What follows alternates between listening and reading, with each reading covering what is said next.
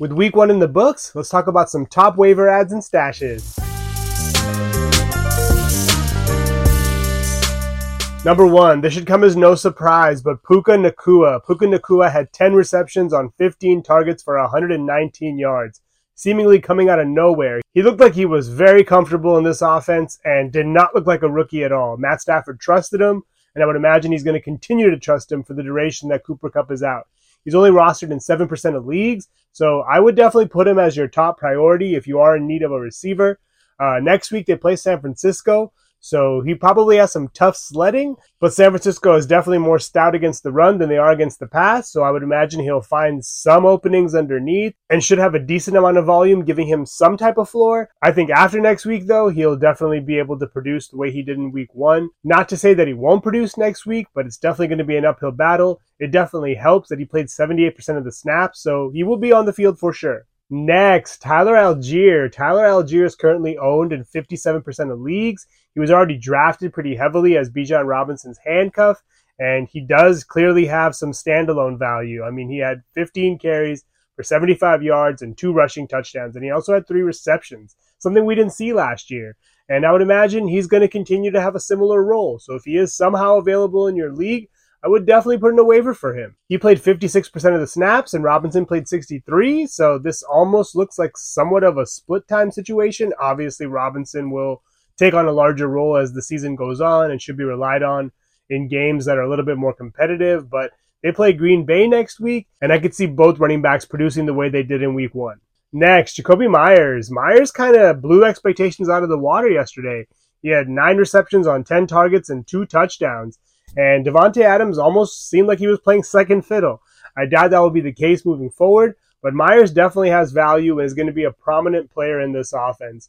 Unfortunately, he suffered a concussion, and I do hope he gets better quickly. If he is somehow able to get through the protocol and suit up, he'll be going up against Buffalo, which should be a pretty tough matchup, but he played 80% of the snaps yesterday, and I would imagine that that will be the trend moving forward. He should be on the field just as much as Adams and pretty much in all two wide receiver sets. Next, Kenneth Gainwell. I kind of didn't see this one coming. I mean, I knew there was a lot of talk about Gainwell in the offseason, but they brought in D'Andre Swift and Rashaad Penny, so it kind of seemed like Gainwell would play third fiddle, but that was not the case.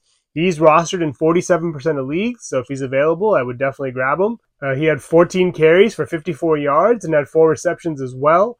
Uh, he's on a short week this week, going up against Minnesota on Thursday. He does seem to have a slight rib injury already, just looking at the injury report. So I would keep a close eye on that. If he isn't able to suit up, I'm sure one of those two other backs will probably carry the load.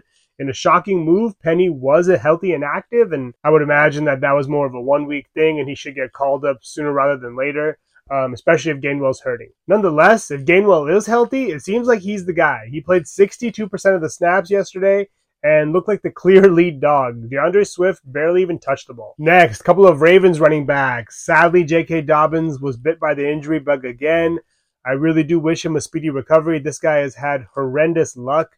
Um, I would pick up Justice Hill. Justice Hill had eight carries for nine yards and a couple of touchdowns. Didn't really think that he would be the guy leading the way. I thought it would be Edwards, and I think it still may be Edwards moving forward, but Hill's definitely going to have a role. John Harbaugh came out today and said that they don't plan to bring anybody in. They're happy with the guys they have in house. So that likely means they're going to call up Melvin Gordon from the practice squad. So there'll be some kind of committee going on between two or three guys. I would imagine that Hill, being only 4% owned, will likely be claimed pretty heavily this week. As far as Gus Edwards, Edwards is only rostered in 20% of leagues. He had eight carries for 32 yards and a two point conversion. Um, he's been in a lead role before, and I would imagine that if he's thrust into that role again, he'll be able to handle himself. This guy's averaged over five yards per carry over his career, um, so he's very capable. I would definitely prioritize both of these guys. Hill played about 30% of the snaps. Edwards played about 23% of the snaps. So they definitely kind of split time. They play Cincinnati this week, which if Cincinnati looks like they did last week, that should be good news for both Hill and Edwards.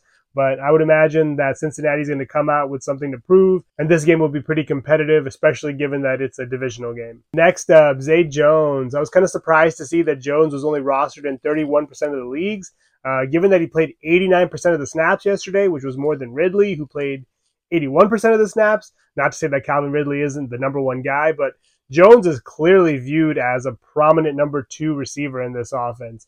He had five receptions on seven targets and a spectacular touchdown. Um, I would imagine he's going to be involved pretty heavily moving forward.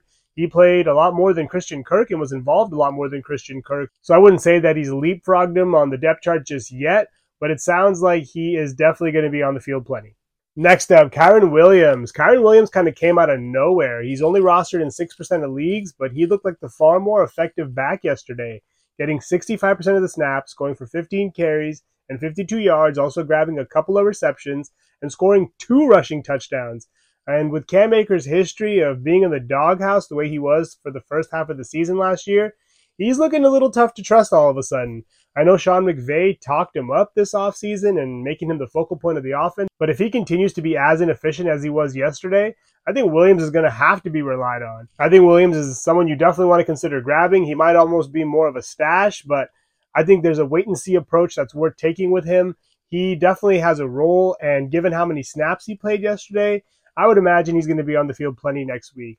Only problem is they're playing San Francisco, like I mentioned, who is stout against the run. And we saw what they did to Pittsburgh this last weekend. So I wouldn't expect the same result as last week with Williams, but he'll definitely get some volume. I don't think he's start worthy this week, but he's definitely someone worth grabbing. Next up, Tutu Atwell. Atwell looked pretty solid yesterday. He's only rostered in 4% of leagues and had six catches on eight targets for 119 yards and looked like the clear number two guy in this offense. He definitely looked better than Van Jefferson. And I would imagine with how Stafford trusted him the way he did yesterday that he should have a considerable role until Kupp comes back and maybe beyond that. He was on the field for 79% of the snaps, so I would imagine he's going to be involved pretty heavily, like I mentioned. They go up against San Francisco this week, so it's not necessarily an ideal week to start him, but definitely someone you want to pick up and keep on your bench in case you need a receiver in week three. Now let's talk about some players to stash. First up, Zach Moss. Zach Moss is only owned in 7% of leagues.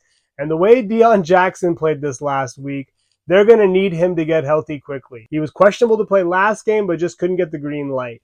And Deon Jackson had a couple of lost fumbles. He was pretty inefficient.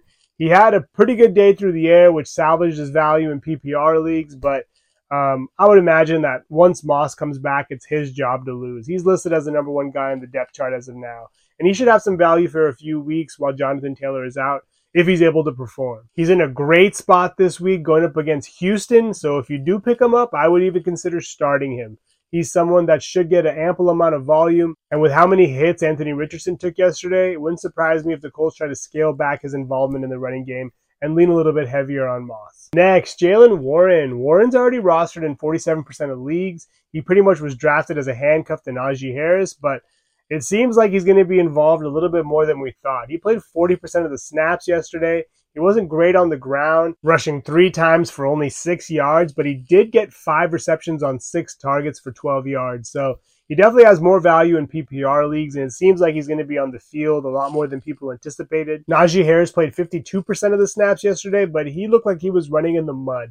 And they're going up against Cleveland this week, who looked pretty stout against Cincinnati yesterday. So um, I would imagine it's going to be a tough week for both of these guys, but it's still kind of a wait and see approach just because we're not sure if last week was just a fluke or if Warren will really be involved this much. Next up, Allen Robinson. Robinson may suddenly become relevant again. He's only rostered in 3% of leagues, and both Diontae Johnson and Pat Freiermuth went down yesterday.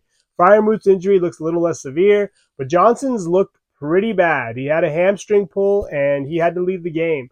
Um, so I would imagine that they're going to have to find other pass catchers to pick up the slack. Robinson ended up playing 89% of the snaps, had five catches on eight targets for 64 yards, which is pretty solid. So he's someone to stash and think about. I would imagine that Pickens is going to be the number one guy moving forward, but Robinson may carve out a nice role for himself.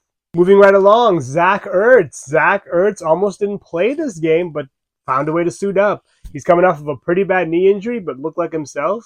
He had six catches on 10 targets, but for only 21 yards. So he's definitely more of a PPR pickup, but with that volume, you can't ignore it. I would imagine they're going to continue to rely on him, especially if Joshua Dobbs is the quarterback. He's going to need a safety valve. They go up against the Giants this week, and Ertz has a five game touchdown streak against them. So maybe he can make it six. Um, I'm not sure if he's worth starting just yet, but then again, the tight end position is always pretty ugly. So I'm sure some of us out there will end up starting him. I know I'm considering it. But he ended up playing 70% of the snaps, and Trey McBride did not seem to pose any threat to his workload. So if you're in dire need of a tight end, especially in PPR leagues, Ertz is someone to consider. Lastly, DJ Chark. Chark's only rostered in 14% of leagues, and the Panthers go up against New Orleans this week, and with divisional games, we just never know which way they're going to go. The Panthers look like they were in dire need of a field stretcher and a reliable receiver. Jonathan Mingo didn't get it done. Thielen didn't get it done. And Chark, I think, has the skill set to be that guy. Uh, he has a hamstring injury, which is why he didn't get the green light, which was kind of surprising because the way he was talking to reporters leading up to it, it seemed like he was going to suit up, but then last minute things changed. If he is able to suit up, he's someone to consider. I definitely think he's worth stashing. He should be involved pretty heavily once he gets up to speed. But I would wait and see, especially coming off of an injury like this, to see how he performs before inserting him into your lineup or even considering it. Those are some players I think are worth considering picking up off waivers and stashing. Please subscribe and let me know who you think we should pick up off waivers or stash in the comments below.